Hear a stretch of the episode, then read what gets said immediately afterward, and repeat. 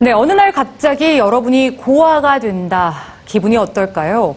미국의 한 6살 소녀는 얼마 전 부모를 모두 잃었습니다. 하지만 수많은 사람들의 슬픈 얼굴 때문에 더 힘들었다고 하는데요. 모두를 웃게 하기 위해 시작한 이 소년의 작은 프로젝트. 지금 만나보시죠. 미국 조지아주 사바나. 거리를 걷는 사람들 틈에 작은 소년이 있습니다. 이 소년은 사람들에게 무언가를 전해주는데요. 사람들 손에 들린 건 바로 자그마한 장난감. 소년은 왜 거리의 사람들에게 장난감을 주고 있을까요? 오늘 이야기의 주인공은 제이든 헤이스. 올해 6살의 꼬마아이입니다. 제이든은 얼마 전 고아가 됐습니다. 2년 전 아버지가 돌아가신 데 이어서 지난달 어머니도 갑작스럽게 세상을 떠났는데요. 가족과 친척들은 모두 슬픔에 잠겼고 제이드는 수많은 사람들의 눈물을 보게 됐습니다. 소녀는 생각했습니다. 이제 우울한 얼굴은 그만 보고 싶어요. 모두를 웃게 만들어주고 싶습니다.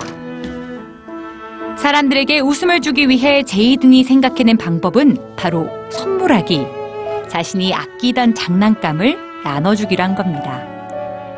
다음날 구슬 목걸이와 작은 인형들을 잔뜩 들고 거리로 나선 제이든. 웃지 않는 사람들에게 하나 둘 자신의 장난감을 나눠주기 시작했는데요. 그 결과는 어땠을까요? 이 꼬마의 작은 선물은 딱딱하게 굳어있던 행인들의 얼굴에는 미소를, 차갑게 얼어있던 마음에는 따뜻한 온기를 선물했습니다. 이렇게 제이드는 2주 동안 275명에게 세상에서 가장 유쾌한 웃음을 선물했죠. 이 아이의 모습은 사촌 누나의 SNS를 통해 세상에 알려지게 됐는데요.